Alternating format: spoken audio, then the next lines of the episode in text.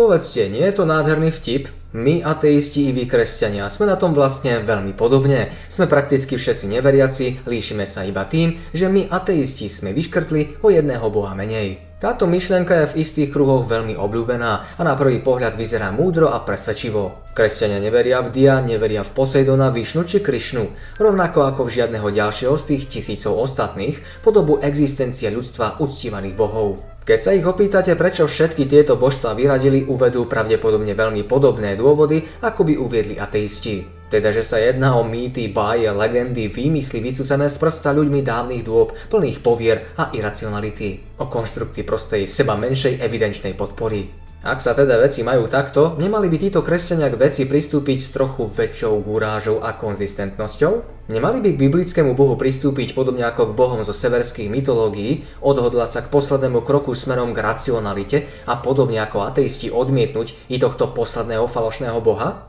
Poviem to takto, nemali. Pri každom súdnom procese porota hodnotí skutky jediného konkrétneho obžalovaného. Hodnotí tie z jeho činov, ktoré sa vzťahujú k určitému špecifickému zločinu. Zatiaľ čo existujú milióny ostatných ľudí, ktorí by zmienený zločin snať tiež mohli spáchať, obvinený bol iba tento náš nešťastník.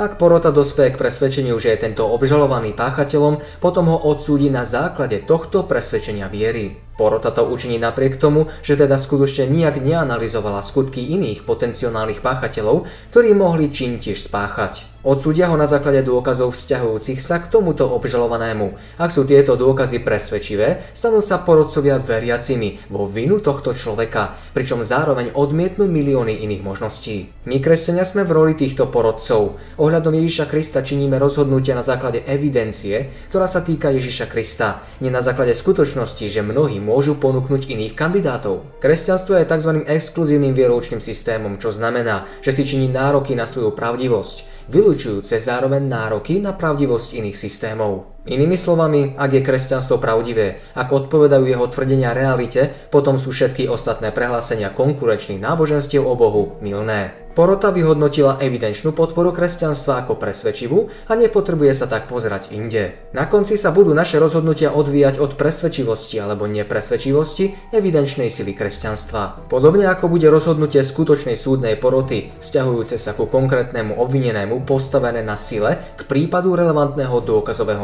materiálu. Kresťania tak môžu seba isto odmietnúť vieru v iné božstva a náboženské systémy, hoci evidenčná podpora pre kresťanstvo je viac než dostatočná.